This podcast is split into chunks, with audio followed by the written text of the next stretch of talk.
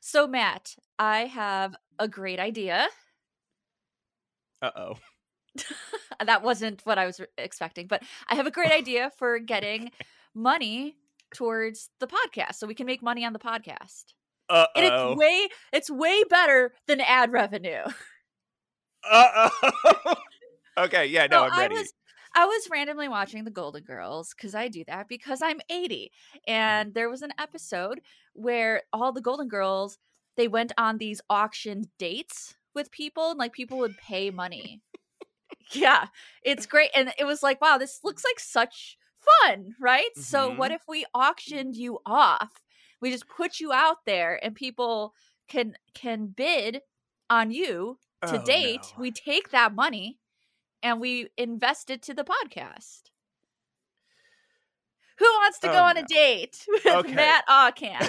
okay. Um he, all right. Here's my feelings about this. um we don't have time for that. We got to start the podcast. but wait, hey, hold on. Wait, I have I have reactions.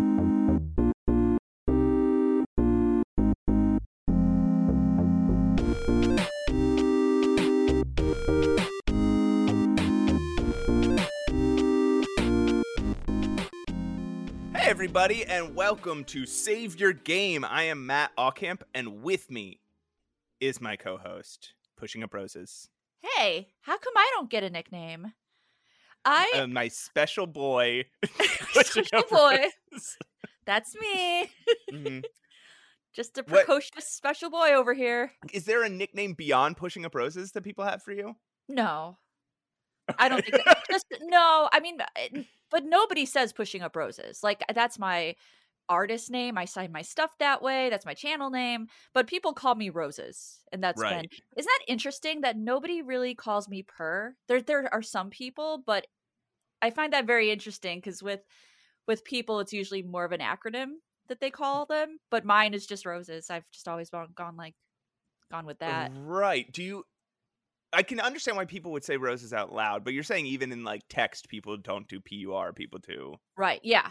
Even in Even though purr is a sweet kitty sound. It is sweet, isn't it? I like both. I'll answer to both. I'll answer to a lot of things. Sweet kitty cat pushing up roses. Was is that is that that might be too like uh that might be too int- you don't want people at a convention to come up to you and be sweet like, kitty cat. "Hey, no. sweet kitty cat."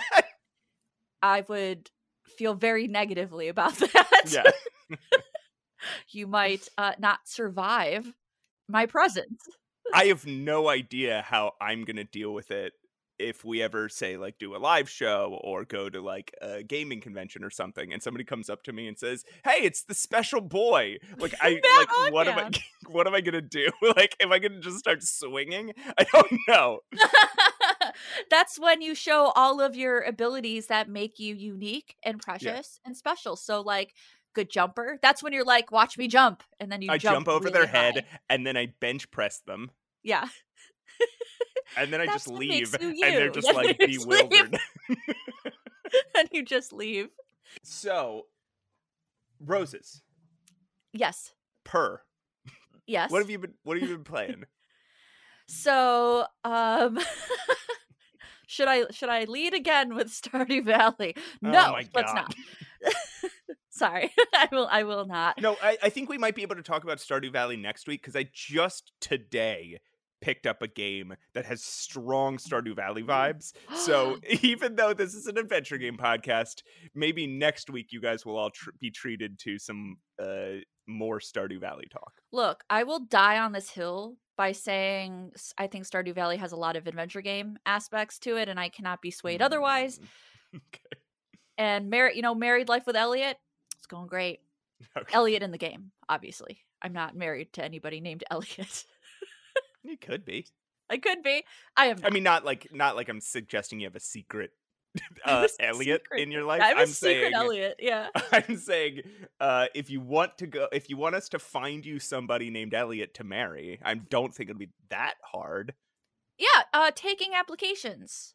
All Elliots. If you are Elliot, please email us at Matt and Rose, Matt and Roses at gmail.com.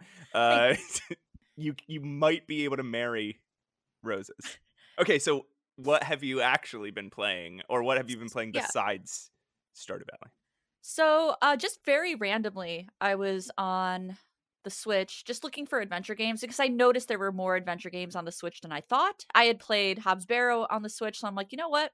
Let's keep it going. I can play adventure games in my bed, not at my desktop, and that would be great.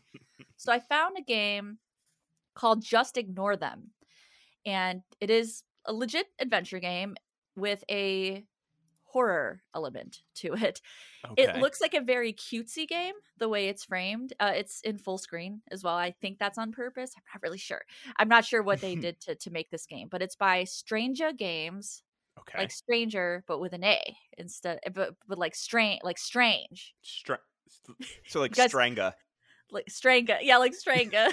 Maybe it game. is. I mean, that's a horror name too. Maybe it is. I, I assume it's Stranger, but maybe it is Stranga. I don't know. Um, I've introduced the concept of self doubt. I hope I know. I hope they're not listening. Uh, but anyway, I played this game and I really enjoyed it. It's a little bit on the simpler side in terms of puzzle design and but especially dialogue. Um, Okay. But it is very very creepy. I think it has the same problem that most horror games has. This is not unique. Where if you use the same gimmick over and over again, it is not going to be scary anymore.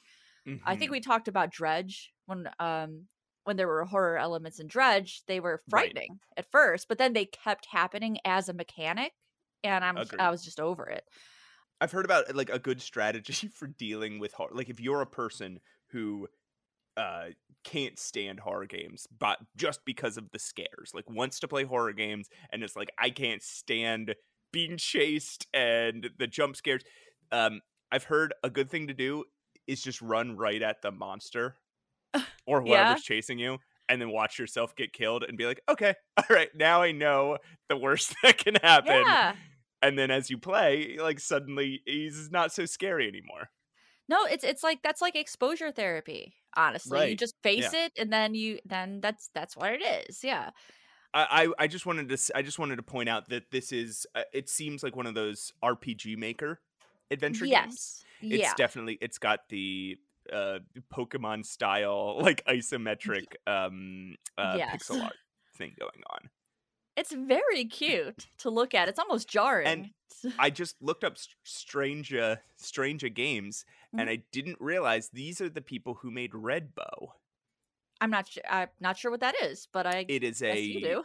yeah, it is in another. I have not played it, but I have heard many good things about it. It is an Oh, indie, great.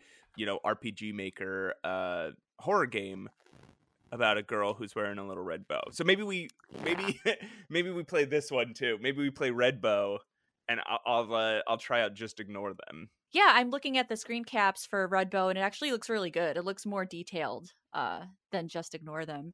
So maybe I'll have to give that one a go as well. Yeah, uh and uh, like I definitely want to try just ignore them. I've always kind of wanted to play Red Bow. So, yeah, maybe we just play both of them. I don't want to give away too many spoilers uh, because in adventure games, really all you have is the narrative. But right. Basically, you Tell us how to solve one puzzle. No, absolutely, Okay. absolutely not. Get out of here. okay, yeah, all right. Basically, you're playing. yeah, you're playing a character. You begin uh, when you're eight years old, and as an eight year old, you witness a traumatizing event uh, that kind of haunts you for your entire life, and something is basically following you around, like the movie It Follows. But but also there's an actual thing that you see on the screen. You know what's following you, Right. and it's somehow related to your father. There's a little mystery Ah. going on too. I think It Follows is one of the scariest movies I've ever seen. There That's are very bizarre to me. there are moments there are vi- well because conceptually it's scary, but then there are moments there are like visuals in that movie that just stick with me, and I don't think will ever go away. Which one? Can you like do you have an example?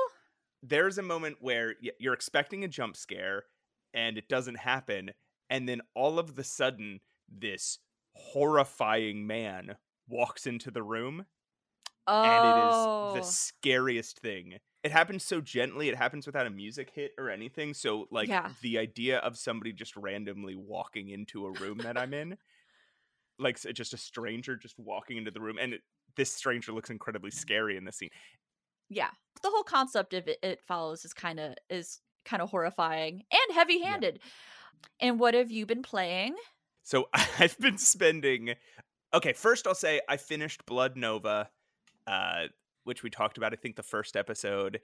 I, I, think I even said on that episode it's a very complicated sci-fi magic narrative, mm-hmm. um, with a lot of complex, you know, uh, terminology babble, and yeah. it gets so much worse towards the end. I'm not I- I'm sure how every character's arc wraps up, but I'm not sure what the rest of the plot was. It was just it's just the sort of thing where your brain glazes over because oh, no. everybody's saying too many words that are not real words or terms that are not real terms and oh, like no. it gets to the point where you're like listening to a prophecy that's based on astrological signs that aren't real about historical figures that aren't real uh, on planets that aren't real, and it's just like there's no way right. I would need a graph to track these sentences.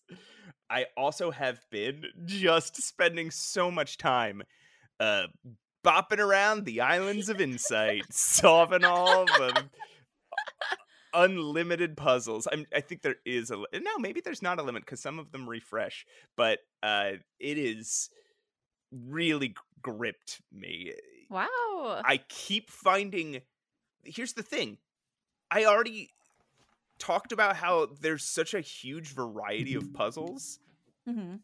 that you never get bored because there's always a if you if you aren't digging a specific type of puzzle, you can always go to a different one.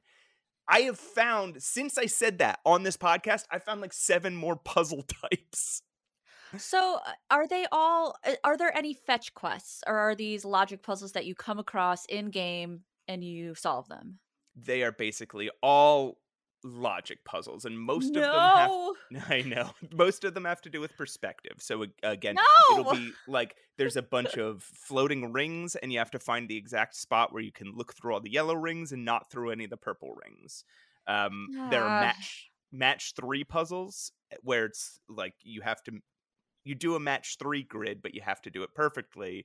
So you have to fig- you have to think ahead of where each tile is going to fall, so that you don't end up with any tiles left at the end.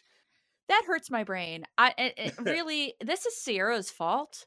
I grew up on the stupidest puzzles that I love. by the way, I say it in love, and now I'm lost at, at logical puzzles. Yeah, you know the more I play it too, the more I'm thinking it's like one of those, you know, those logic puzzle books you get in like the puzzles and games section of a Barnes and Noble. Yeah, the ones I ignore. Like, yeah, it's almost like that, but in a video game form. It's just a constant stream of eh, what you could maybe call brain teasers. but oh again, god, in this lush, like beautiful environment that, uh, again, the narrative which is barely there, takes itself very seriously. And that's the MMO. So I could yes. boot that up and we could essentially play together, yeah? Which I believe we plan to do and might be yeah. out even before this episode airs or around the time this episode airs. I think it's a great idea. I think that we should both boot ourselves in and you can help me or just listen to me vent about how much I don't like logic puzzles. If I find a slider yeah. puzzle, I'm going to flip a table. And we can, yeah, we can just run around this this weird glowy world together. As far as is it an adventure game? Kind of and kind of not. It's more just a puzzle game, but there is a narrative there, and it is super fun, and uh, I- I'm enjoying it a lot. So, roses. Yes this episode, I believe, we plan to go in depth into Hob's Barrow. Let's go. We're going to be getting into spoilers here, probably not at the beginning. So if you want to listen to the first half of this discussion and then turn it off, we don't blame you. But okay. hopefully you've played Hob's Barrow and can hang with us the whole way through. You want to go talk about Hob's Barrow with me? I am so down to talk about Hob's Barrow. I felt late to the party on that one because it had been out for I, I think that like at least a year and a half and everybody was recommending it to me and it was published by Wadjet Eye so these are people I trust, and it looked so cool. And then I don't know what happened. It just slid by me Yeah. as I dived deeper into Stardew Valley. okay, So let's play the break music. Let's play the break music, and we'll come back. We'll talk all about Stardew Valley. I mean, Barrow. I mean, let's just talk about Islands of Insight again.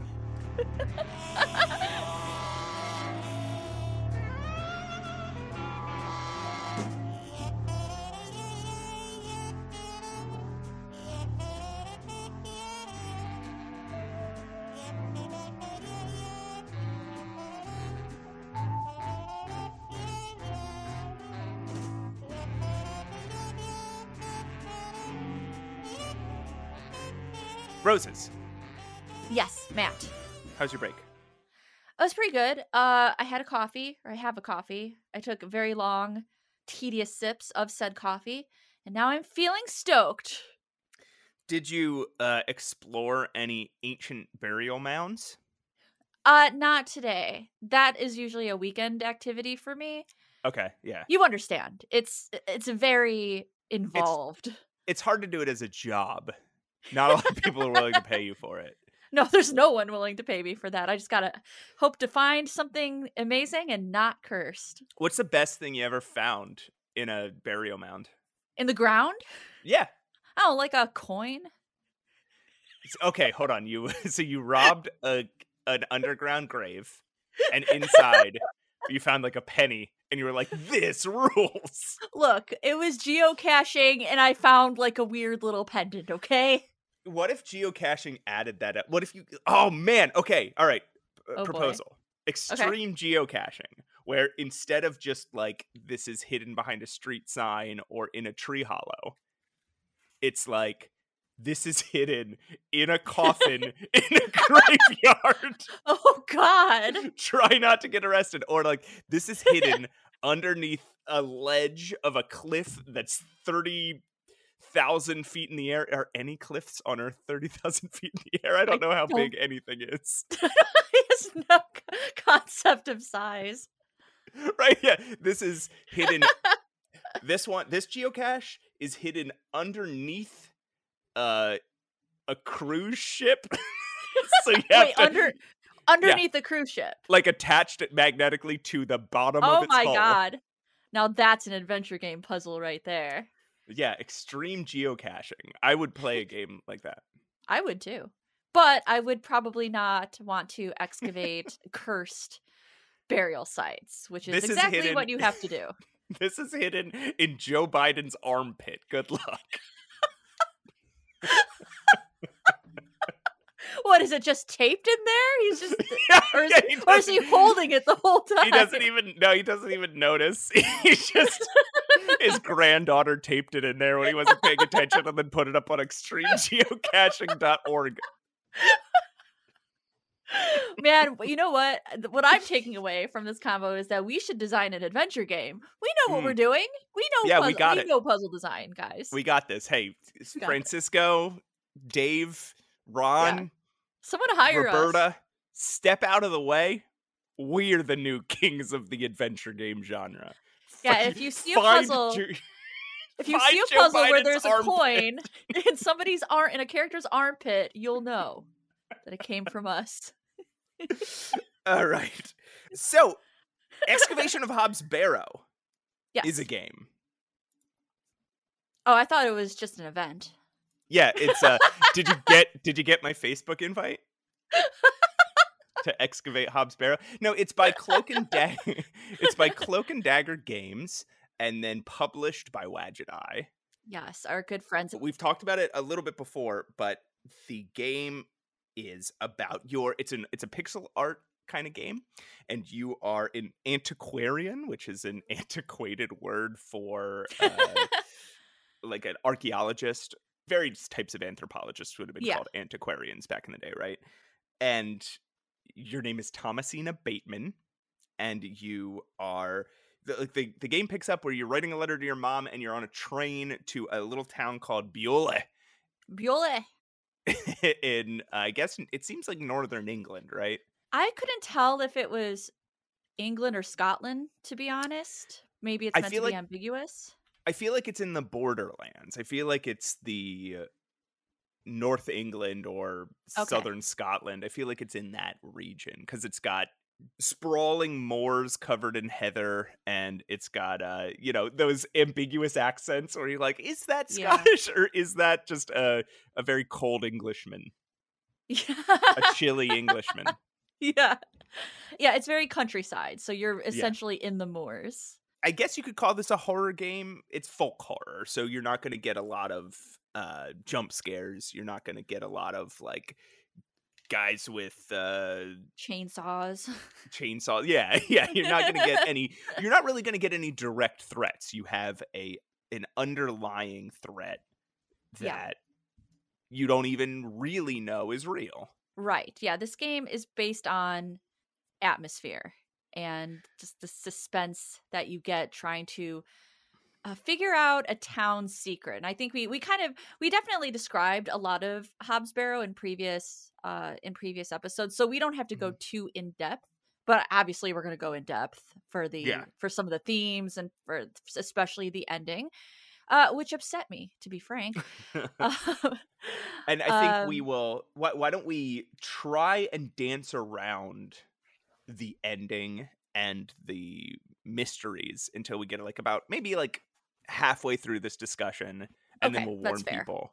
And then, Yeah, that's then we'll just go for it. but it's uh I, I think i described it last time as because we said folk horror it's very wicker man very midsummer that's kind of the vibe that you're going to get except i would argue that it's even more folk horror than some of those things i don't it's got an it's got like an old well it's set in victorian times so maybe that's why i'm equating it with like oh it feels old and historic and yeah Right. you, it is set right victorian times I, I believe is what they said I yes, and I it is Victorian times, and I played the game with director's commentary on.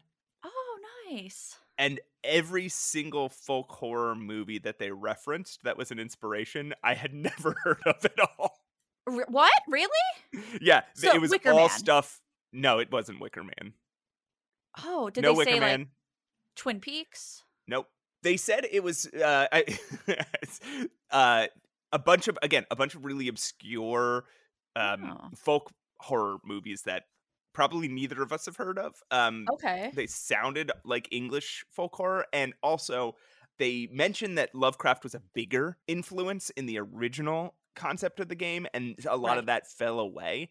And I can see that the the biggest Lovecraftian element of it is this idea of a deeper power uh this deeper structure of power hiding beneath the world um Yeah.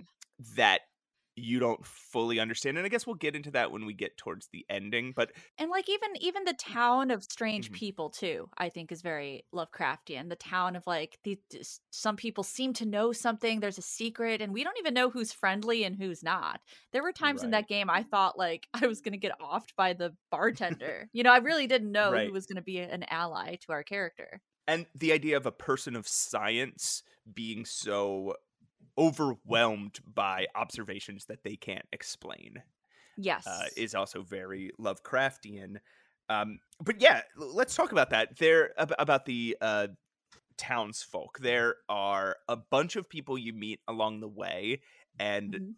some of the most threatening people turn out to be your allies, and some of the most fr- uh, friendly people turn out to be conspiring deeply against you Yeah. One of the first people you meet is this man named Arthur mm-hmm. Tillett. Arthur, good old Arthur Tillett. You know, we had a real bad run in, but he ended up being an ally throughout the whole thing. Yeah, so yeah, you first encounter him when he just like comes up and starts hitting on you and tries to Yeah. kiss you. He's He's, drunk. drunk. He's stumbling outside of a tavern. I think the very first playthrough because I was like timid about it, uh not wanting to alienate any characters because I didn't know if this was a game based on like your choices have consequences later on and it's it's not really like your choices will affect achievements on Steam, but they won't really affect the narrative that much. I was wondering about that. The game had me wondering because, yeah, you do get these dialogue choices and they're based on like trust.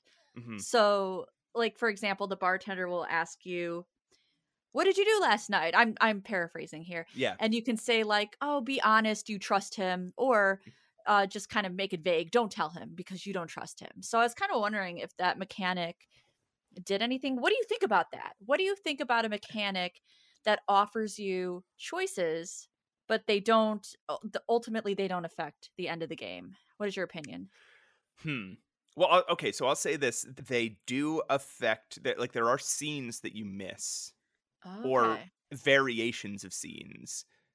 Like the scene happens, but it happens a little differently depending on what you choose. But it's hard because I think it's good if you can let go of your like completionist ideas uh, Right. and you can suspend your disbelief.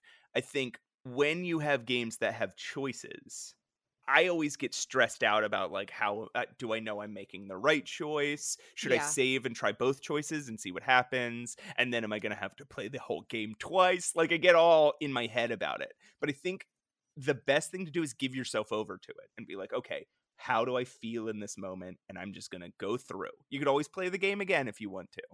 Yeah. or you Um, know, say, uh, you know, restore, uh, load a previous thing. right. How do you feel about it? I'm uh, having heard you say that. I'm actually a little more conflicted about it now because part of me is like I'm a little disappointed, right? Because I am somebody who is very serious about my choices in these games. right. Uh, when I play games that have choices, I am full in. You know what I mean? I want Right. to go this this route. But you are right in that it it doesn't exactly do nothing. It does it. Your choices will trigger certain scenes. Um, I do recall that happening right. now. And and all art is illusion, right? Like e- Yeah. every piece of art is generally trying to make you feel something deeper than the thing actually is. Uh, so if you feel as you're playing like your chances your choices matter, then they did for the sake of that piece of art, even if technically they didn't. Yeah, and it's also just nice to ha- have a character because you are playing a narrative. It's nice to have a Mhm. character that has different, you know, dialogue choices.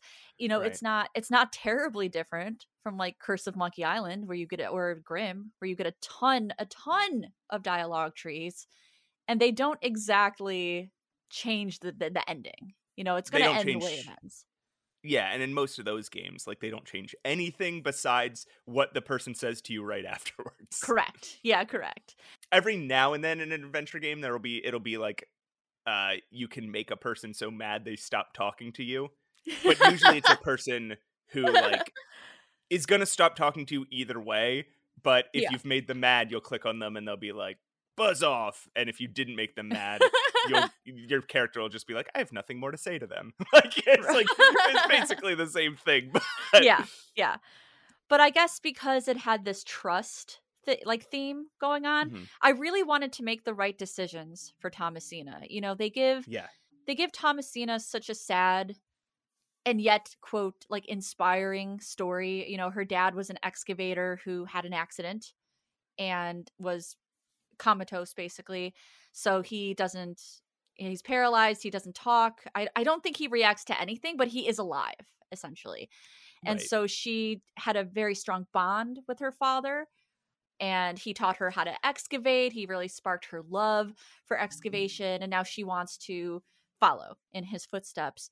And so there's this just there's some very nice storyline elements for that and i i just want things to turn out good for thomasina but i guess the game with the choices it gives you like trust don't trust your fate is basically set as soon as you get on the island like a lot of folk horror you know your fa- Right. it's there you you went to that island your fate is set and that's it Did you slap Arthur?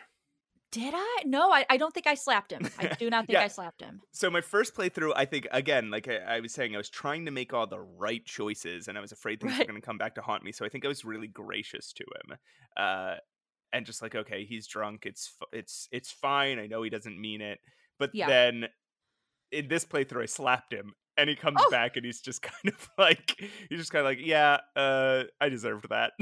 oh nice nice Like I think Very at first nice. he like calls you a bitch and walks away, and then later he comes back and he's like, "That that was my bad. Sorry, Yeah, sorry, yeah. dude." Uh, and he come he comes off as like a cad because the next time you see him, he cons you into giving him a drink and he runs away. Right. Although we later find out that there is something to that. Which you kind of know right yeah. away. Like in, in a in a folk horror, when things are not going well, Mhm. like something's afoot. You know, especially had- when when people disappear. I thought Arthur was not coming back. I thought that that's what the game was setting up with that little thing Right.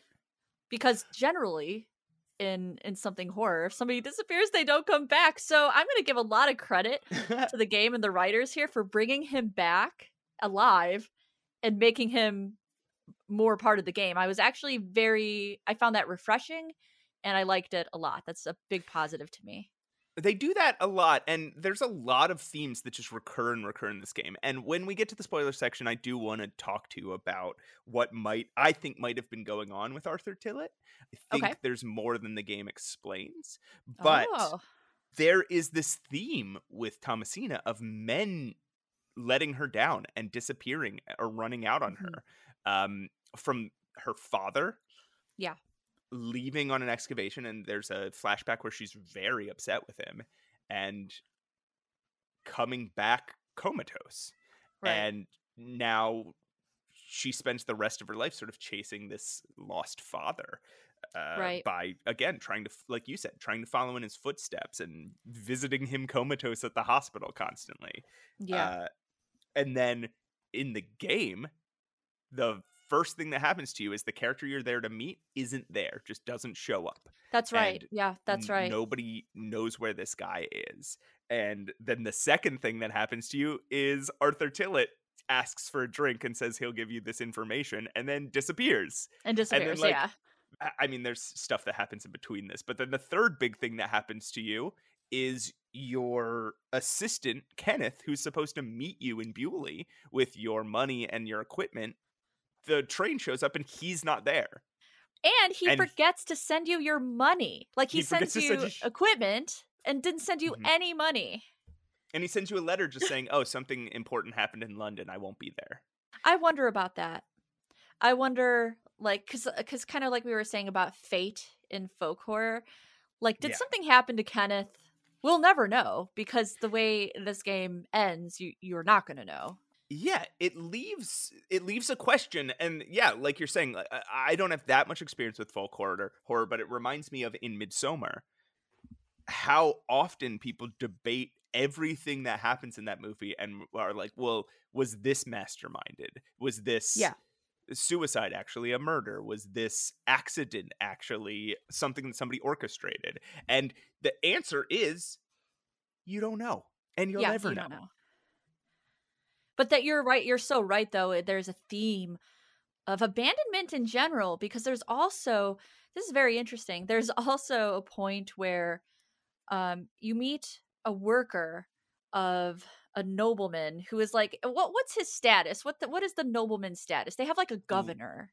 he's he's the lord he owns the the, lord. land Yeah. Mhm. So he owns B- Bewley essentially, Yeah. and you meet one of his like maids slash workers, and she wants to get out of this situation. She doesn't want to be a cleaner or a maid, and she's waiting for the milkman. She's kind of having a romance with the town's milkman, and he doesn't get there.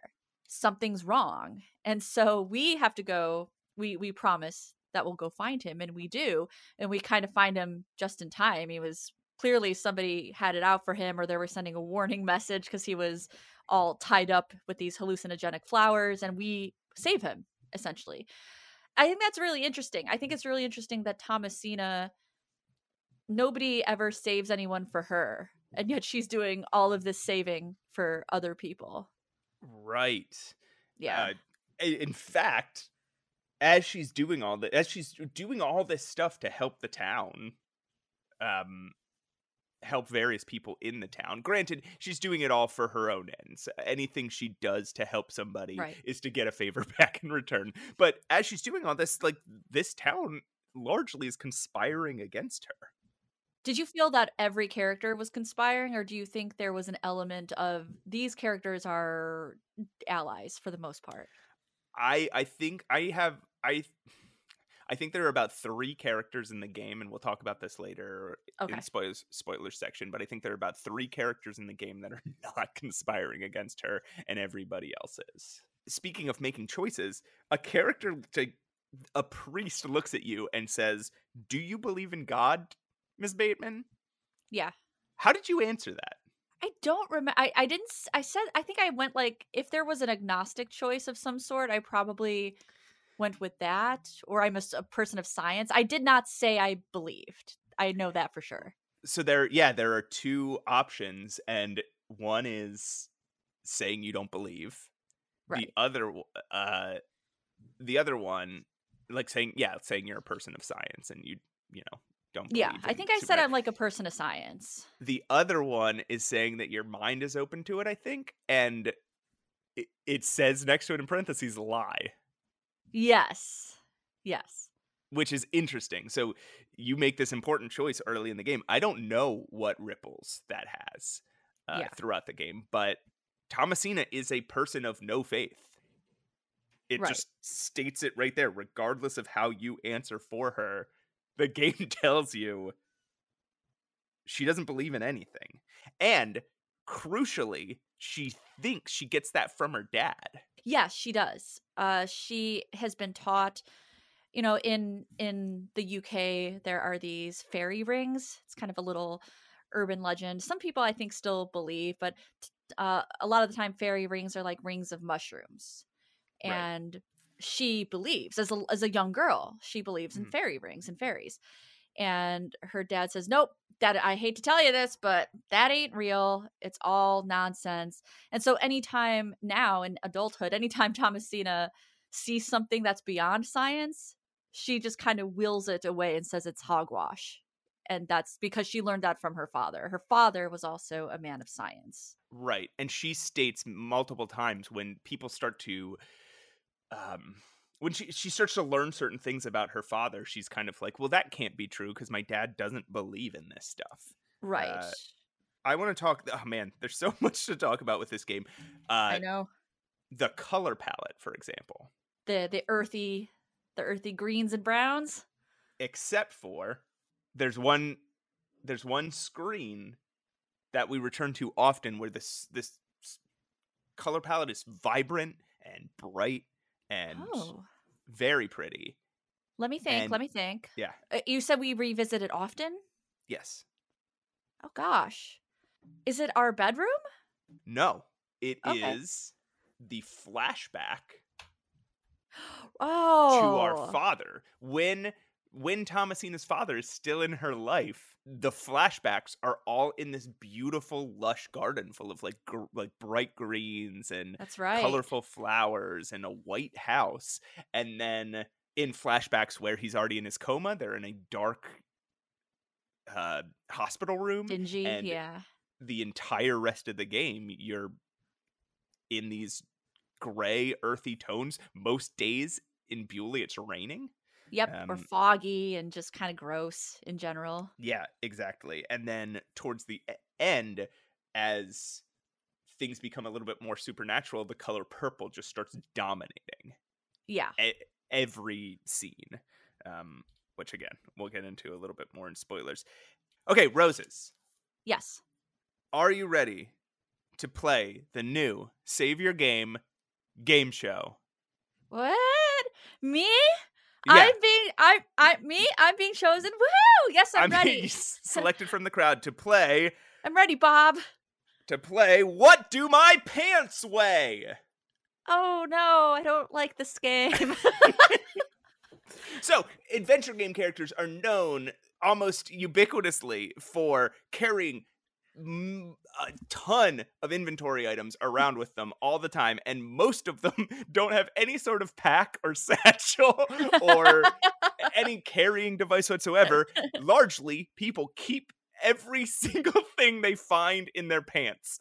So, I want to, to ask you, Roses, what do you think the largest amount of weight that Thomasina Bateman is carrying in her pants at any given time in this video game? oh God. Okay, so I have to think because I I know what do I I was I got the book, I got the journal early on, so I remember that. There's like a knife. I'm trying to think Mhm. if she has anything insane in her inventory. and I can't think of anything to. Oh well, does she has the bow? How does she even fit the bow in her pants? How does she even fit that in there? Yeah, how she fit? She yeah, she has a fiddle and a bow that it, she keeps in her pants. And I will say, she has a fiddle and her bow in her pants at the same time that she has a paraffin lantern, uh, Right. a, a masonry chisel because she uses it to chisel out rocks several times in That's the game. right. So it's the it's chisel. not just like a little wood chisel; it is a masonry chisel. Uh, sometimes like a bucket, a whole bucket of milk. A whole, a whole bucket, of milk a whole bucket of milk. That she has at the same time as she has the fiddle. Yes. I'm gonna say 30 pounds of stuff because of the milk, because of that bucket of goat milk. So I totaled up the a- the uh like estimated weights of all the objects she's carrying, and Okay. it is when she has the bucket of milk that she is carrying the most objects that she is in the entire game. She Oh, has uh she has a knife, she has an apple, she has a fiddle with a bow, she has a trowel, a paraffin lantern, a chisel, a a, a letter. Like an ammonite, like she has so much of a journal. She has so much in her pants at that period of time. She's carrying 21 pounds. Oh, hey, too bad. 21.13555 pounds That's so annoying. And it's not even objects. in a backpack, it's just in her pants. in her pants. But, you know, she is wearing suspenders. Well, th- okay. Well, thank God for that. Well, now I believe it. Now I've suspended my disbelief, and because of the suspenders, clearly this is rooted in reality. We also have to mention the fact that this game, Roses, has a loose crank. It. Oh my God! It does. It has a loose crank. Have we gone crank. into this before? We have we not, done but- our? Oh God.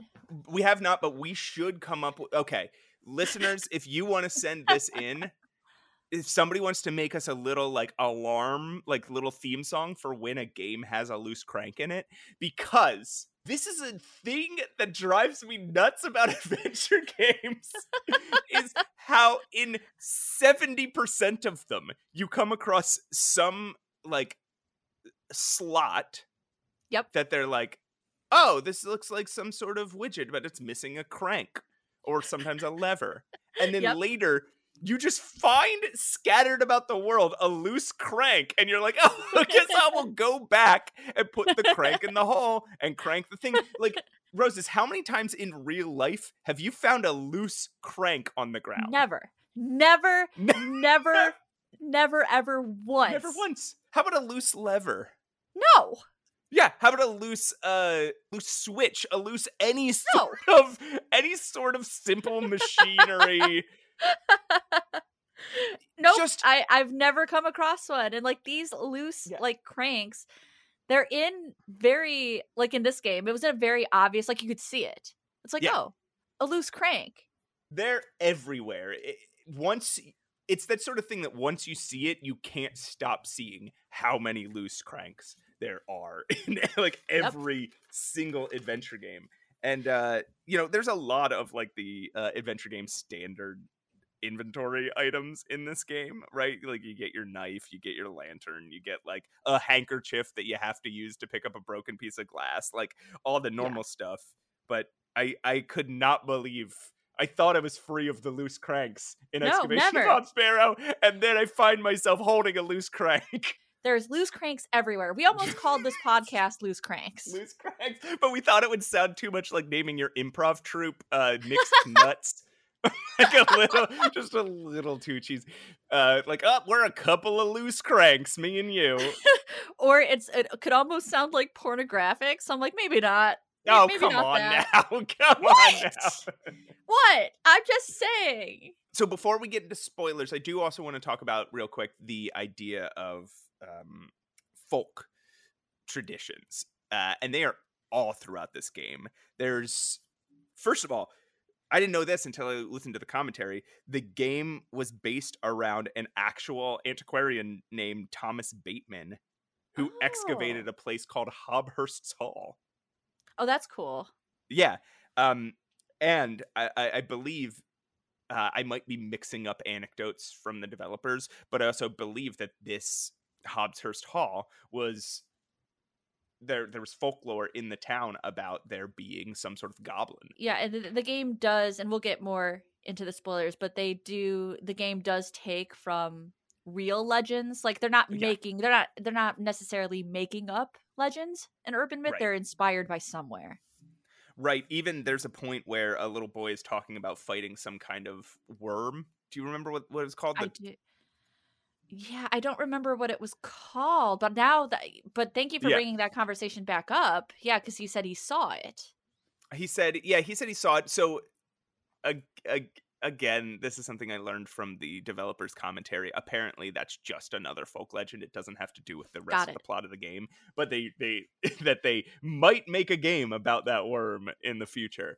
But That'd be amazing. I love that. there's a there's a point where her father sings a song called the Barrow Digger song, which is an supposedly an actual folk song about that was sung by barrow diggers nice. that the developers found in a, in a in some old book about the, like a history of the subject.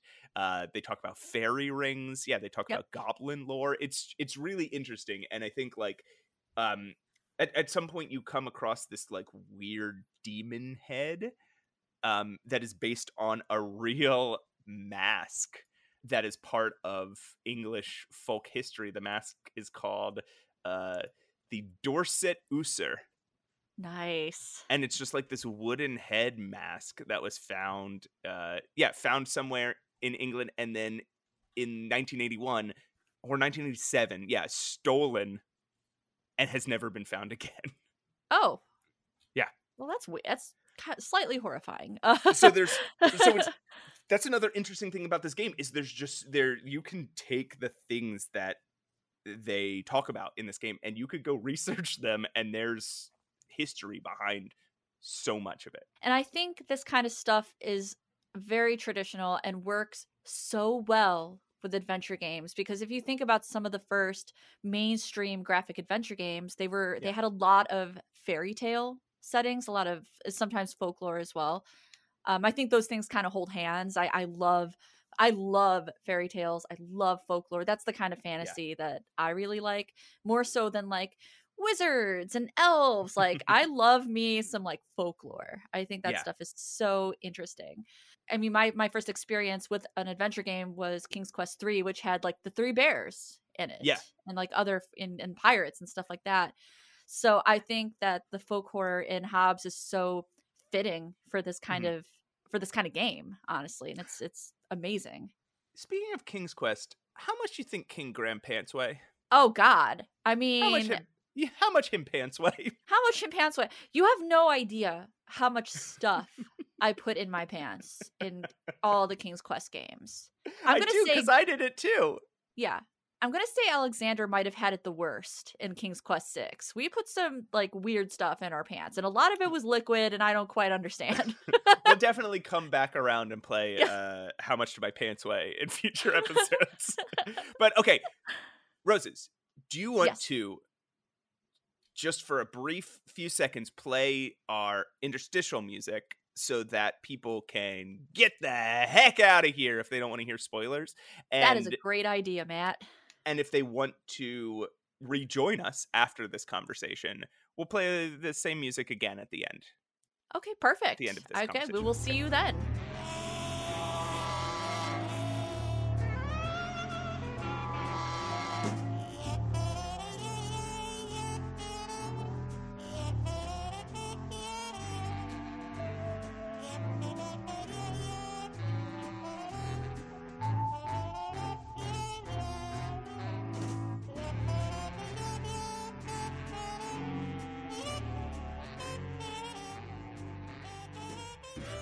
She murders her father Whoa, whoa, Matt! You can't what just. we're in spoiler section Oh my god! uh.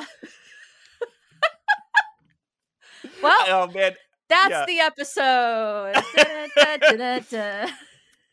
Uh That's true. She does murder her father. yeah now that we're in the spoiler section i think it's important to talk about like i think this game is about so it's about thomasina Cena undoing her father's life work like he okay so to catch people up um the town was basically all in on this conspiracy. Everybody except do you know the three I was talking about earlier? I'm going to say the priest was not in Yes, on this because he probably thought it was blasphemous, and he was right. The priest was not in. He was on our side the whole time. Yeah. I, I'm going to say perhaps the holistic medicine woman, Mother Mildred. Okay. All right. Uh as you oh, said do we have name, different answers? as you said her name, I just added two more to the list. Yeah, there's there's a couple more. The older woman who made the Bakewells, the Bakewell I was going to say her. Yeah. Yeah. And you you have one more on your list? Arthur Tillett. Oh, Arthur Tillett. Okay, uh, see, I thought you were gonna, I thought you were gonna debate me on Arthur, but yes, I would say Arthur No. Tillett is an ally. I What think about- wait. something is happening with Arthur Tillett. But yeah, there's one more I just thought of. Yeah, go ahead. What about uh, what's his name? Cyril? Cyril? Cyril, the cranky old man who is nothing but mean to you. Him and the priest show up right before you dig the barrel, and Yes. they're like, "This is Please you have one this." last Yeah. chance. Don't do this." Yeah, Um, he knew for whatever reason. Cyril Mhm. was in on it and knew that something bad was happening. and then almost every other character in the game you see entering the evil church at the end, which we'll get to. So they are all conspiring to get you to dig up this barrow. So apparently, you find out throughout the game that your father was here and dug up Hob's Barrow 25 years ago.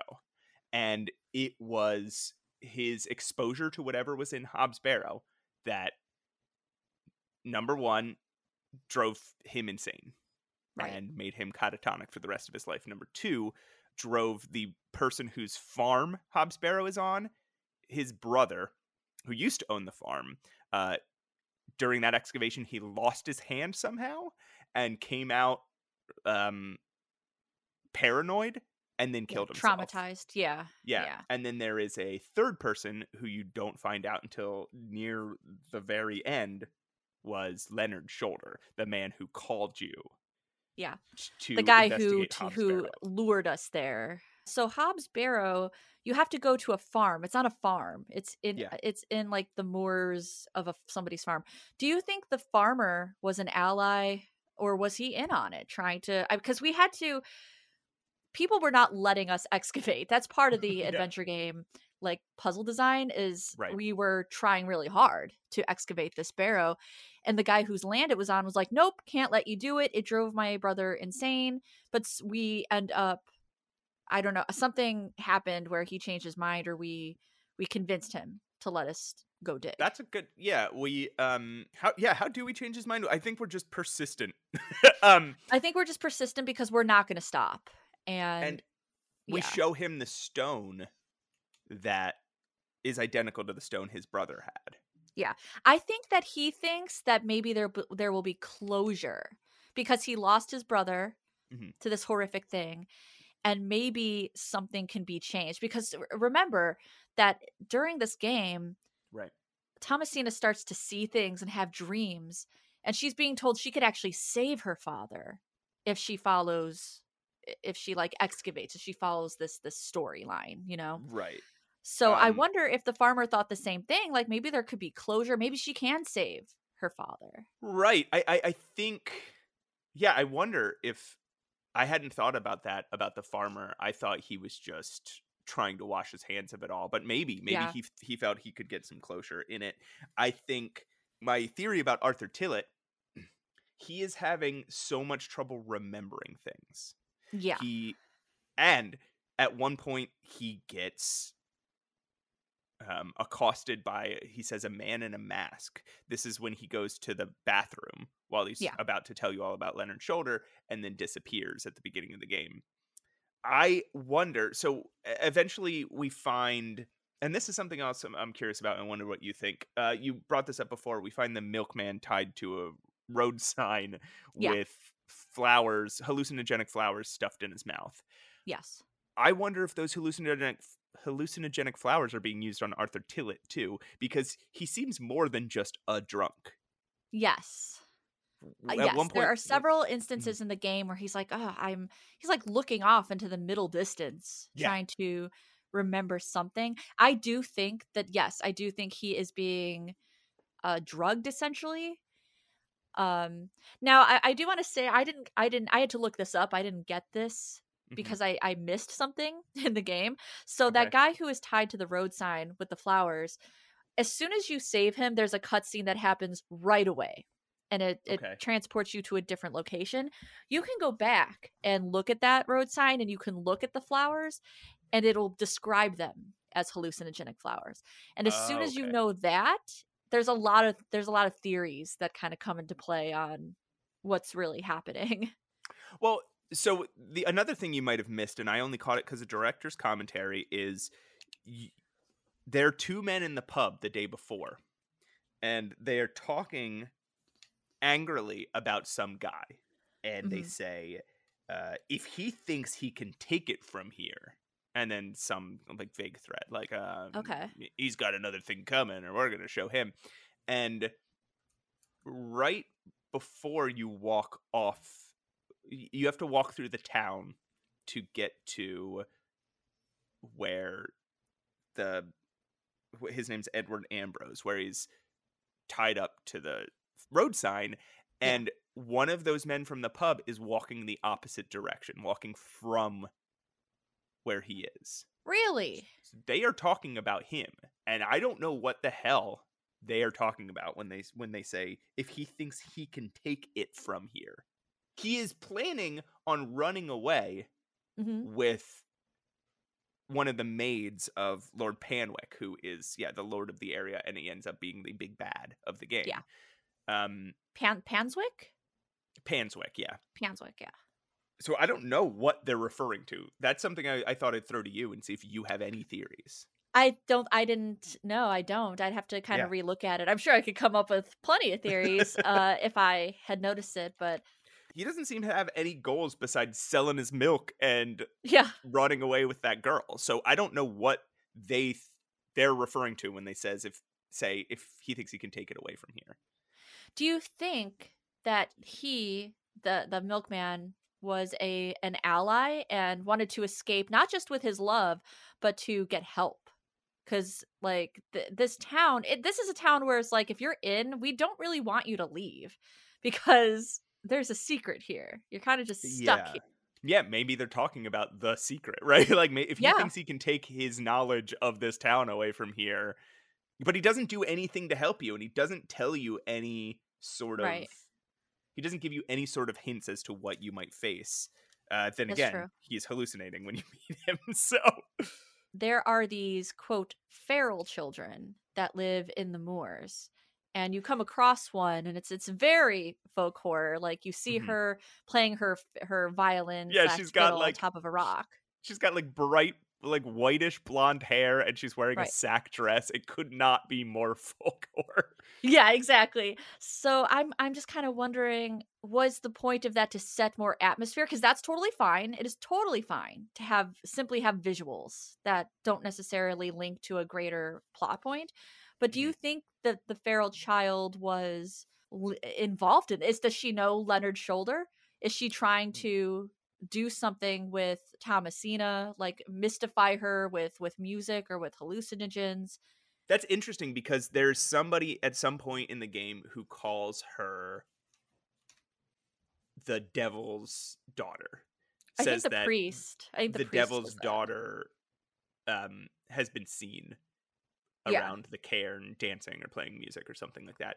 At some point she gives you a fiddle bow that's broken and you have to go fix it. You bring it back to her. She plays the fiddle on this cairn, the devil's toe, and you pass out right and you wake up and she's gone and the fiddle's there.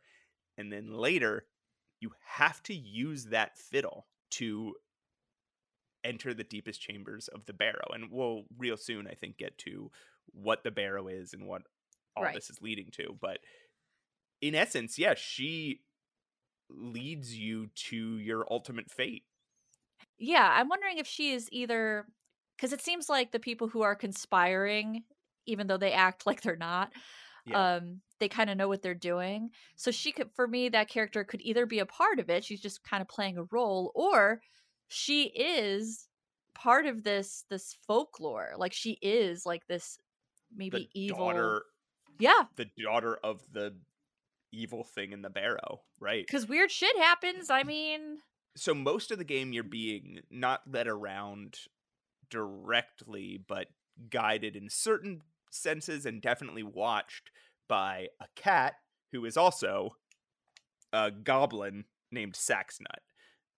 And I, I, I would rather not say that. Saxnut, really? and Saxnut, Saxnut, you find was a goblin who was who was just like a somewhat innocent goblin Yeah. living near or in the barrow, uh, and you know, I guess occasionally playing little tricks on the town of Bewlay. Like they tell Right. a couple stories about a goblin and a cobbler, um, and at some point discovers this evil thing in Hob's Barrow, tries to do his best to put a like to contain this evil thing or to put a stop to this evil thing and instead gets taken over by him and becomes Right. a tool of this thing I felt so bad. I felt so, So, bad yeah. for the goblin. so through the game he's been leading you to your fate which is freeing this thing uh, when i said earlier though that there were a bunch of people unconsciously conspiring against you i was talking about all the children in the village Right. Because there are a bunch of children who are also trying to keep the secret of Hob's Barrow from you and who also sort of guide you towards the wrong decisions but I you know I don't think they're doing it on purpose. I think no, they're just- kids. Yeah, Yeah. their parents told them, "Hey, don't tell anybody about this thing." And Yeah. so they tell the lies that they're supposed to tell. Yeah. And I think with Arthur Tillett, I think he is just a good person that Yeah.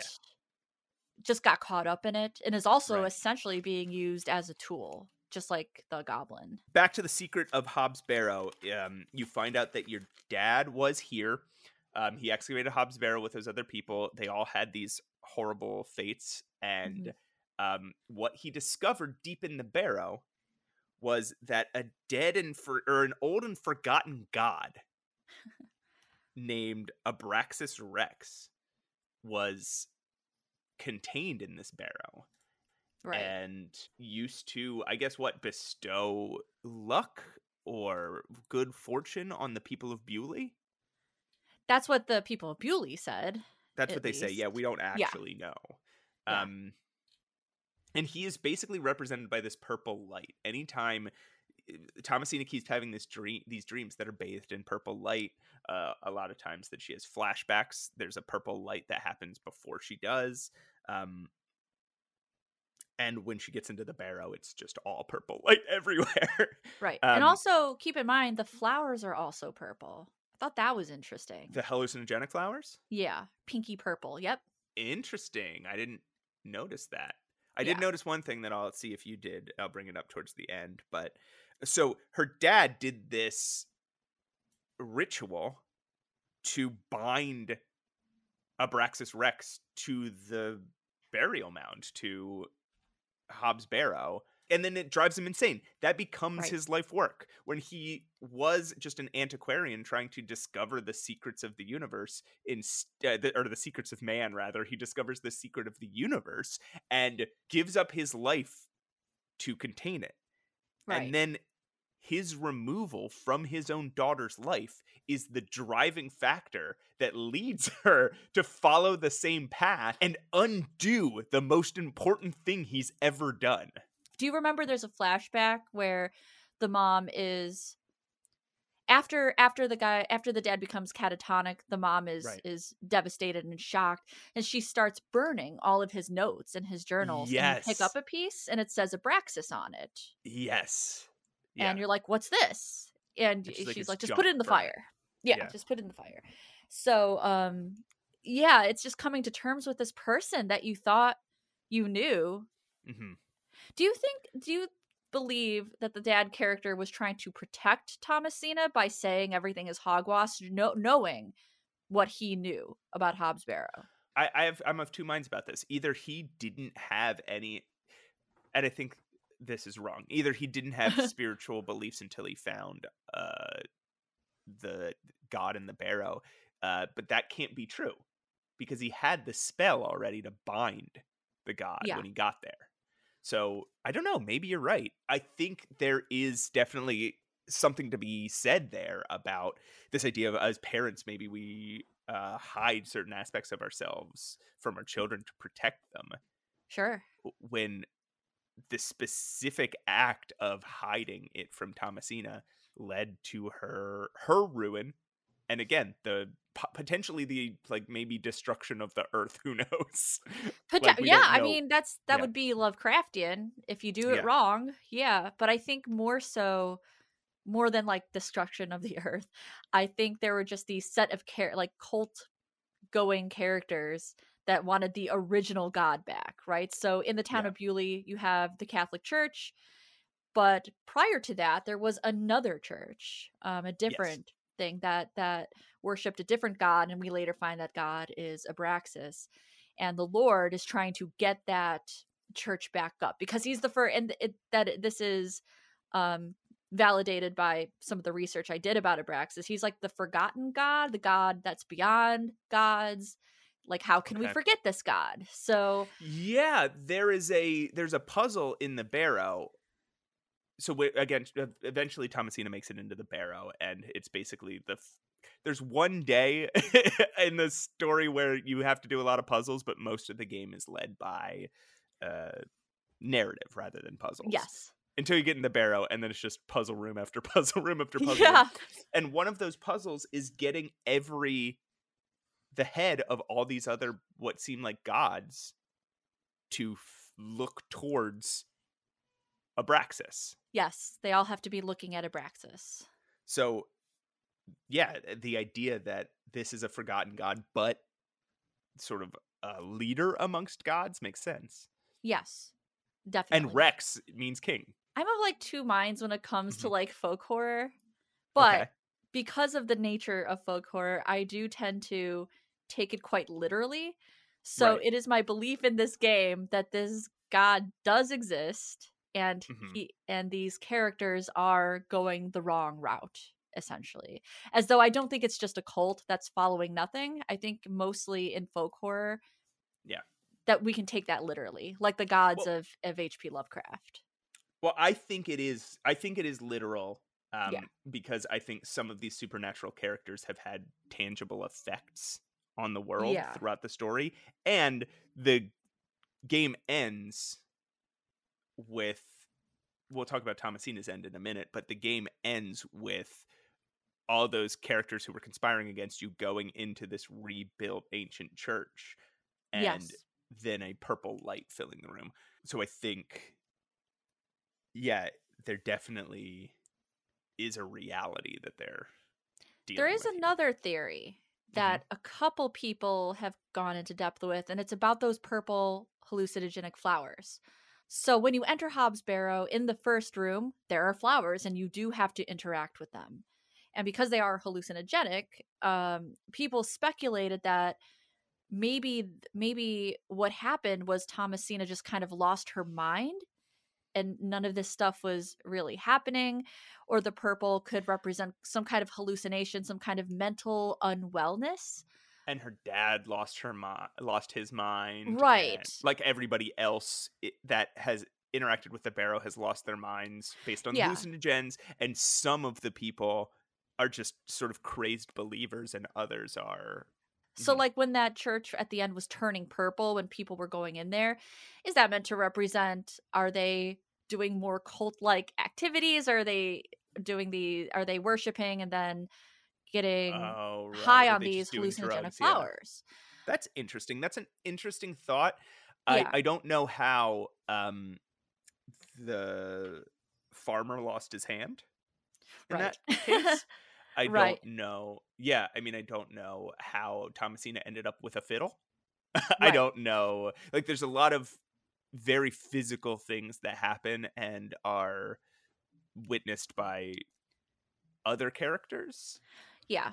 I just that- think it's interesting because yeah. there is such a human element of human beings conspiring together to push otherwise Mhm. paranormal things. Like obviously that the the journal was pushed Yeah. underneath her her room for her bedroom door, for example. So it's it's like both, right? So, uh, Right. In my opinion, I do take it literally. I do think in this particular story, there is a horror that has been Yeah. unleashed. Uh, but I do think it's interesting to think about, like, if the characters were all just cult like and conspiring and just helping each other out to get what they want so they could worship this other entity. I agree, and I also agree. I also think that's what makes good horror, good folk tales is this Absolutely. idea of was it real or was it not? I guess not good folk tales. Most folk tales are uh, pretty pretty direct. It's pretty much like this Yeah. person went and did this thing and then this happened. it's like Yeah. but uh but people's modern reinterpretations of folk tales when they're done well often have this air of like you don't know if I'm Yeah. if I the author am suggesting this is real or not. I want to talk. I want to talk about the ending. Yeah, so That is what I want to talk about. so Thomasina gets to the gets through the barrow um and again basically with the guidance of Saxnut and sort of reverse engineering her father's writings in the journal that the cult member slipped to her she undoes the bindings of Abraxas and sets him free Yeah. there's another color based thing that happens. Did you did you happen to notice? Like when she's out of it, yeah. I know that she gets sort of almost possessed by some kind Yes. of blinding light. and her kerchief that she's wearing the whole game turns from red to purple Oh, okay. I d- good catch. Really the- good catch. Thanks. And in the very beginning, you see the uh, the the basically the cold open scene again. Um, Mhm. and I noticed it this time, in a that in a way that I didn't notice the first time I played the game. She doesn't say a word Yeah, when right. she's, so the beginning of the game. She's walking up to basically this hospital.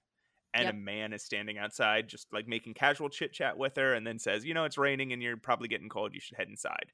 And then she heads inside. But the whole time she's not talking. She's just standing there staring. Yeah. And so you see that scene again, and now you know why, or at least you could gather why she's not talking. Uh, see, and I I just thought like this guy was boring the hell out of her. Right. like, yeah, of course she doesn't want it to. th- But then at the end, when they go back to present day, I'm like, oh, yeah. You're walking down the hallway then of the hospital, and anytime a nurse interacts with you, they basically explode into blood and gore. Yes. Um, and you enter your father's room, and the urn that he gave gave you like a little fake little archaeology dig one time yeah. um, that set your imagination alight. Yeah. Uh, about antiquarianism. You pick it up and you bash him to death. Then it's really sad and really jarring. not only did you undo his work, you killed him. The name of that chapter is Vindicta. Um, yeah. which means revenge. Also, oh, here's a fun little bit of trivia before we keep going on this. Uh, first day, the chapter is called Adventus, which means arrival. Second Nice. day, chapter is called Ex- Expiscon, E X P I S C O N. How would you pronounce Right. that? Expiscon. Ex- Anyway. ex- yeah. Expision, expedition, which means discover in Latin. Third day is called Incantamentum, which was actually uh, supposed to be the name of the game. That's a cool name, but also it's kind of a tough name. I can see why Yeah. maybe they changed. You know what I mean? Like I'm not going to Yeah. remember that. Yeah. I, I don't have an exact translation for this, but incanta means to sing or recite, and mentum means like an instrument or a medium. So basically, I guess it Yeah. means like a like to a- cast like to cast magic, I thought it might mean. Oh, right. Oh, okay. So yeah, because you're reciting. You're the instrument. Okay, all right. Yeah, so you're crafting a spell, I guess. Yeah. So yeah, you. Thomasina is taken over by Abraxas, who uses her to get his revenge on her dad and kill him.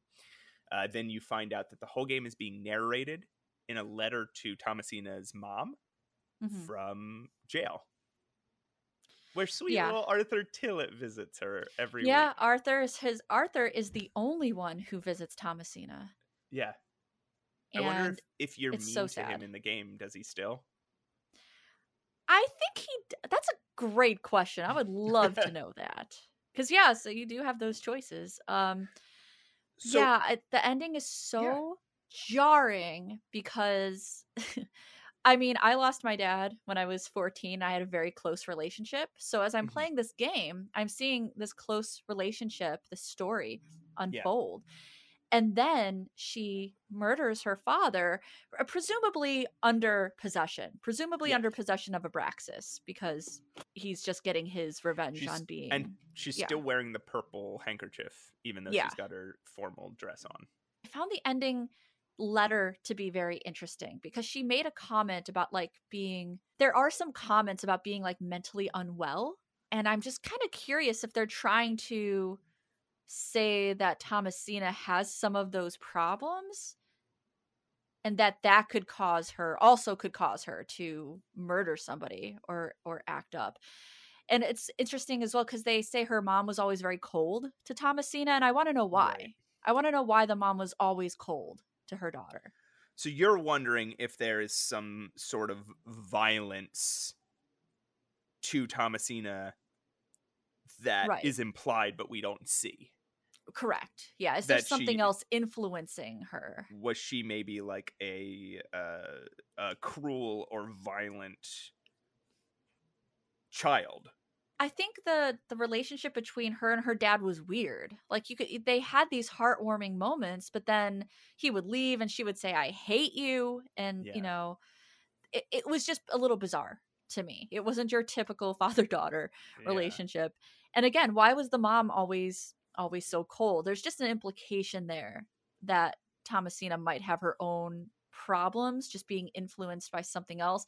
It's not enough to like murder people. right. it's it's not enough obviously I, I i have mental problems and i can't explode people into you know bloody pulps although that would be amazing but it's Uh, just yeah. it, it is interesting that they set that up as well they're just i think they're just setting up multiple theories Yeah, I think so too. And I, I- get that this ending is brutal and it's difficult. brutal guys Um, understand that this is not what i wanted but I I can't think of another way this story could have ended. If Thomasina had beaten if there was a big confrontation with Abraxas and she beat it beat him, like then what happens? Then that she has to fight all the members of the town?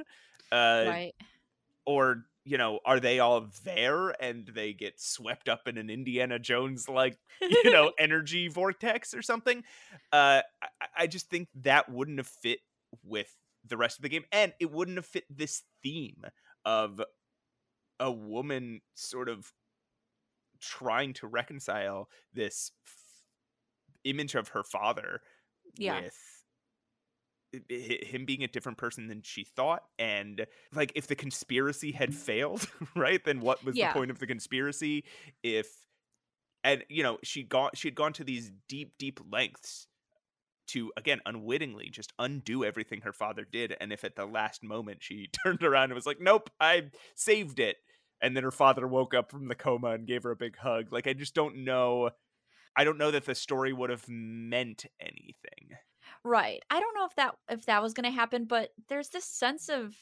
as you're playing as Thomasina, you're just really rooting for her yeah to to do the right thing and to uncover these weird things that are happening within this town and I- survive yeah, and survive at least. Yeah. So she does survive, but uh, there are some things that are worse than death, and this is Yeah. one of them. yeah, Her probably having beating to your father to Yeah. death is probably worse than just yeah I honestly thought that she might and this this upset me too as I as I played the game. I'm like, I think my character might die. That's that's what I thought was gonna happen. I thought that the cult members were using her as a tool and and then just kind of dispose of her because then she'll Right. not be, you know, she won't be useful anymore. And since the other people who looked at Hob's Barrow had such devastating consequences, I thought hers would be that she would she would die, she would perish, and that would also be upsetting. To be honest, I was kind of prepping myself for that. I'm like, this is not going to have a happy ending. This You know- ending was especially horrific and upsetting.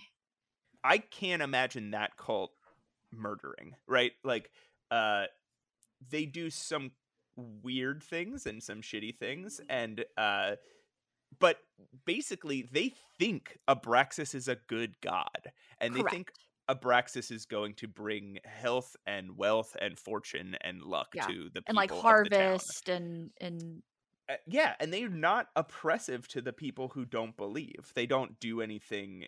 they don't harm them. They don't harm them. Um, they let Thomasina go right after she does what she needs to do for them. Um, even Arthur Tillett, who is threatening to destroy their plans, they just they threaten him and maybe Right. drug him. They don't kill him. They don't. They're not violent to anybody, and it is questionable whether or not uh, the man who is tied to the, the tied to the sign with flowers stuffed in his mouth, whether that had anything to do with the cult, we don't know. We don't know. Yeah. I Or if it was a it's a- diversion of sorts. Um I guess it's a little bit implied because it seems that the only place those flowers grow are in the barrow. Correct. That's correct. That's the only place you can get those flowers. So yeah, I thought this ending was actually worse than death. It is so harrowing. and yet it's so fitting Yeah. for folk horror. I mean, look at uh, look at the Wicker Man. That's not a happy ending. That's a horrific ending. I haven't seen The Wicker Man, but I know I've seen um Midsommar, and that is a horrific ending. It's pretty bad. It's pretty brutal. But I will say for Midsommar that the lead character, who's also a woman, she seems to accept her fate. She almost kind of smiles at the My- end. she- And that almost gives you a glimmer of like, I think she might be okay with this. Whereas Thomasina is just she does, but Destroyed. my my take on the end of Midsommar is it's that she has been indoctrinated into the cult and she has been successfully brainwashed. right. Um that would have even been a better ending for Thomasina if she had been brainwashed and like introduced indoctrinated into the cult. Because that Right, was one of the most gone home. depressing endings I've ever seen in my life. yeah, I mean, I think we had to understand that Abraxas was vicious and cruel, um, and for the potential, questionably uh, good intentions of these townsfolk, they are being deceived. Um, Yeah. Abraxas is horrible. Yes. um, a you know a, a loving God wouldn't take revenge. So yeah, well, that's excavation of Hob's Barrow. I think that's pretty much all we have to say about it. I did re- think of one other thing I want to talk about, but it doesn't have to be in the spoilers section. Oh, okay. Um, so, do you have any last thoughts before we wrap up? And then in the outro, I'll just tell you my other thought. Look, I'm very upset at this Mhm. ending, but I just want to say that that is the nature of art. It does not have to be enjoyable to have an impact or happy. Yeah. So I appreciate it as an artist myself. It certainly had its impact on me. And I'm, even though I don't like it and I'm kind of critiquing it a little bit, I thought there was going to be maybe a different ending. I think it's the right ending. Yeah. And I appreciate that they didn't hold back with that. They really stayed true to the whole genre.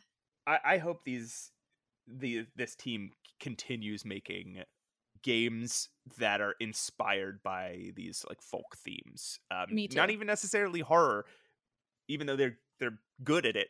uh, Yeah. But they talked about doing a game about this worm character. Uh, I would love to see that game. I want to see yeah. more of this sort of thing from these developers. Um, all right, you want to play that music, and then we'll uh, head for the descent. Okay. We will be right back.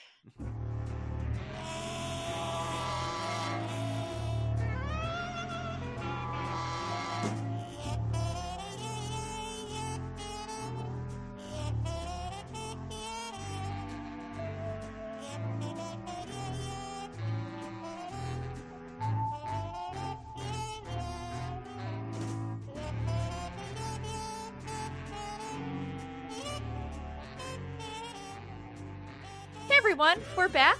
It's me, Pushing Up Roses, and my precious co-host, extraordinary Matt Aucamp. Welcome back, Matt. I'm extraordinary.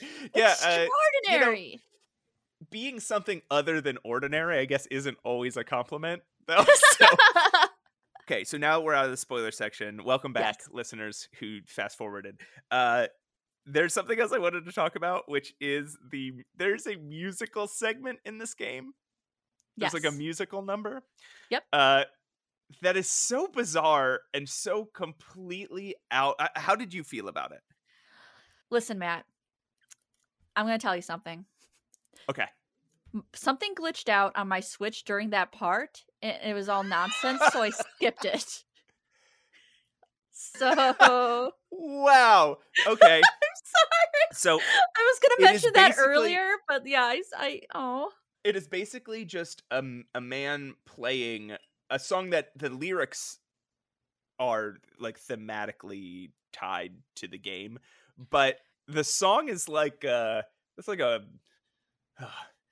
it was like an acoustic guitar singer songwriter song but sort of in the uh you know melancholy depressing late 90s alternative style like uh Staind or something. I was just like, gonna say that. I'm like, oh, it's like Staind. that's what I was trying not to say because I figured that would be mean. And it, this guy clearly has talent, um, and I'm sure in any other context, I, I don't know that, you know, I would be a huge fan of that music, but I'm sure his music's very, very good for people who like that. But in this game, it's just so out of place. A game that was so married to its themes and uh, Sure. again its color palette its sound escapes and then all of a sudden i'm listening to a song from like the late 90s early 2000s uh, I'm And, on like- the outside. Just Stain Um, starts playing. yeah yeah uh, was chris cornell comes in and starts Yeah, like Soundgarden. Yeah. If I review the game, I'm gonna like snip in Staind, just so you all know. also, Staind, terrible band, horrible lead singer, but all a part of our lives. If you are in fact a millennial like us. yeah i definitely bought Staind's first album Oh God. But, yeah, when i was uh when i guess i would have been a middle schooler at that time Yeah. um and i thought you know the new rap rock craze knew- was yeah. cool There's some new, had new, new, nu metal coming out. I love Linkin Yeah. Park. That's I still love Linkin Park. That's my jam. I couldn't listen to a second of anything called nu metal today. There's there's not one bit of it I enjoy. Even the stuff that people have revisited is like this actually wasn't bad, like System of a Down. I I they're yeah, they're fine. no, it's, No, oh. it's also bad. Uh, I, I what got- about I mean, Bizkit? oh my god. Yeah, I did had, it all for the nookie. I had like two, three Limp Bizkit albums. Horrifying. You know what? I, who I haven't tried to go back and listen to again though is Korn. What do you think Korn feels like to listen to in 2024? Not great. Uh not not positive vibes, but I will say I didn't like korn back in the day and I don't like korn now, but they did do a couple interesting collab slash covers that I liked. Um, they did an interesting collaboration with Robert Smith. You're either gonna love it or hate it, and they did a cover of an Alice in Chains song. I think it was Wood, and I thought that was very good. But I can't go back and listen to Freak on a Leash. That's just not. Interesting. Yeah. I'm just not that girl anymore. you know, I this was you know, that was right at my cusp. Uh like the rap rock nu metal thing was, you know, right at the cusp of me finding punk and then getting deep into like street punk and like actually, you know, yeah. so it was a necessary part of my transition, right? Like I had to go to MTV and listen to Limp Bizkit and Blink 182 and be like, these are good. And then uh, that would lead me to discover, say, Bad Religion, which would lead me to discover the Clash and the Sex Pistols, which would lead me to discover the Subhumans and like good punk, like Yeah, modern. I think that. Hey, punk. wait. I think the Clash is good punk. Oh I no, I'm The saying Clash.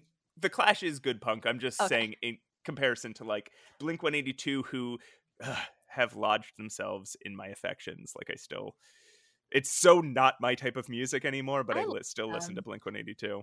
I, I think Adam's song is a jam. It's got great drumming. It's got a great. That's hook. probably my least favorite. What in the world is going on? These days, I like folk music. I like uh indie rock. I like um, sure. and I like any sort of punk that wasn't Blink One Eighty Two and Right. Good Charlotte or whatever. I mean, that's Like, pop. That's pop punk. You know, that's yeah, more, but- for me. That's more pop punk. sure, but I would also call like uh, NOFX and maybe Bad Sure. Religion and Masked Intruder. Uh, like I would call those all pop punk too. That's fair. Um, but they're just you know sort of like a level deeper into something good rather than Yeah. something horrible. You know what I've been doing? Yeah. So I've been Yeah. going through some stuff, Mhm. as some people may or may not know. And the way I soothe myself, and eh, you know what? My therapy told me there's no wrong way to grieve. So nobody is allowed to judge me because I have a note from my therapist. So I've been, I tend to revisit things that I guess you could call them nostalgic. But what I'm really revisiting lately is I found a Puddle of Mudd song that I used to like back in the My day. My God. Okay, And I- there's one wrong way to grieve. Wait, no, stop. no, this is a no judgment zone. So Okay, I okay, listened okay. to that and now I'm like in that era. It's not nu metal, it's more it's like post grunge. So like in that late 90s, early 2000s like Puddle of Mudd, Staind, Stone Temple Pilots I think are more grunge, but they had like Sour Girl. Like that kind of music. There's Sure. another there's like I don't know how to describe this kind of music. But yeah, so I've been I've been listening to that, you guys, and it started with like Drift and Die by Puddle of Mudd. And then it went to like Staind and like Stone Temple Pilots, and uh, that's what I'm all about Wow. because it just it reminds me of being a teenager, you know. Okay, I'll say this. Uh, if we're talking about embarrassing music, is Did I, I say think- it was embarrassing? uh, you know, I think the most uh, embarrassing part of my music habits is how often I listen to like comedy or novelty music as if it's just like regular music and I like jam to it. So like I'll Oh, put on Weird Al as Oh, if it's fuck yeah. music, and like I'll listen to The Lonely Island or Bo, Yeah. Bo Burnham or Jonathan Coulton or Moxy Früvous. Like I listen to these. I haven't listened to much lately, but like um Flight of the Conchords. I or love Flight of the Conchords. Tim Minchin. Like I'll put on their albums and listen to them, right? Yeah. Like rather than just like, oh, isn't this funny or isn't this a, a piece of an interesting piece of entertainment? Like I'll just like sing, I'll be like singing along. No, I think that's I think that's super fair. Like my dad was a big fan of like country novelty. There seemed to be like a lot of overlap in like south uh, like southern country western novelty music. So I'm talking about people like uh, Roger Miller. Right. And he had I still have I might still have him. He had a bunch of Weird Al 45s. They're super cool. Oh, that's so- awesome. Yeah, so they that leaked onto me. I've seen Weird Al in concert like 3 times. He's I've seen him once. fantastic. Oh, Yeah. I just love him so much. I'll also say this: like, I, I threw Jonathan Coulton in there, but I think like that's music that's meant to be just put on and listened to and sang along Yeah. to. I don't think I I, I. I think there's novelty. He has novelty songs and there's novelty aspects to his music, but I think it, that's meant to be. Oh yeah. That probably falls more in the singer songwriter category. They might be giants is one of my favorite bands, I and Randy them. Newman. Randy Newman's one of my favorite Randy artists. Newman. Listen to his early albums. He is very, very good. I am not listening to short people again, and you can't make me. Well, that's not a good one. Here's a hot question: What is your favorite Weird Al non non parody song, but parody style song? What is your favorite Weird Al parody style Mhm. song? hmm I was gonna say that's easy, and then I just I can't remember the name. So I easy. Wait a minute. I know it. I like. It's the sort of thing where like uh probably because we've been talking about this, of talking about um something completely unrelated for so long. I'm like down the rabbit hole. So uh I'm gonna have to pull it up.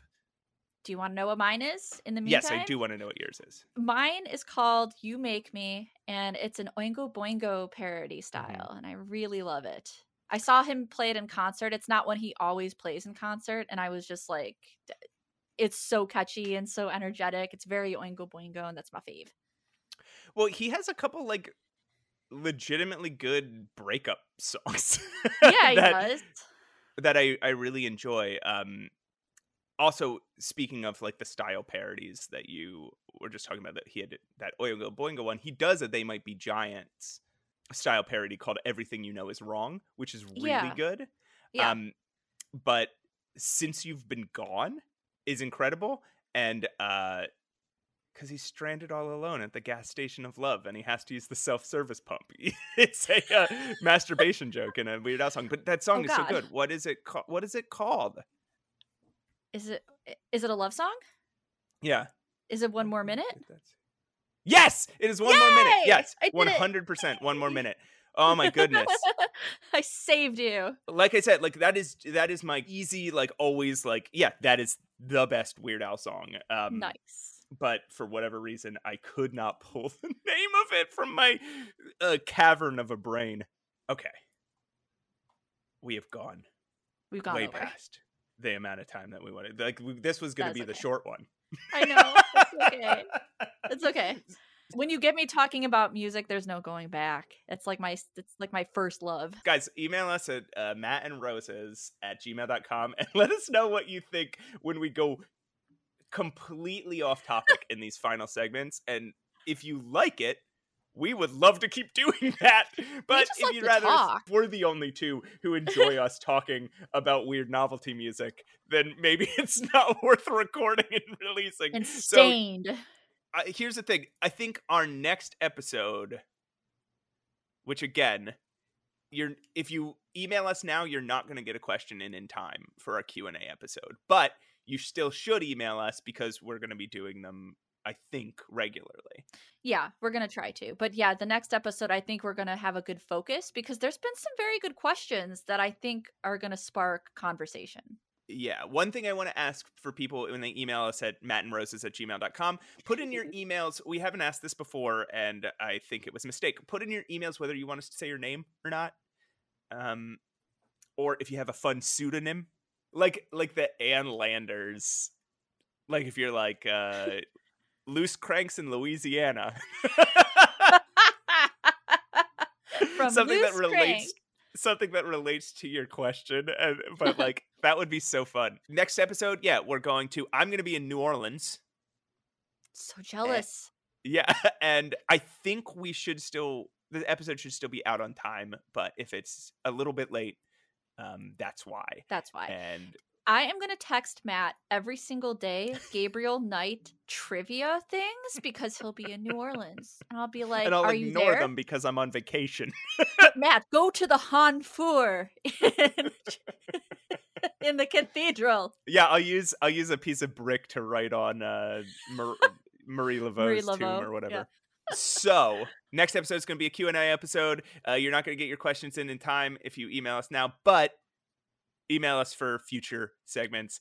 And we are also part of the adventure game hotspot network. Go to adventuregamehotspot.com to check them out. Maybe you can see a review written by me.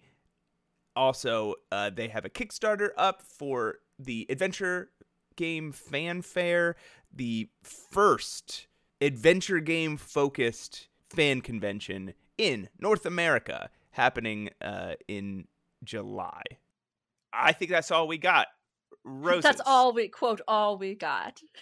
you want to take us out with our catchphrase yes. Thank you all for listening to us talk about adventure games. And always remember that podcast is art and art is suffer. Like a Staind song.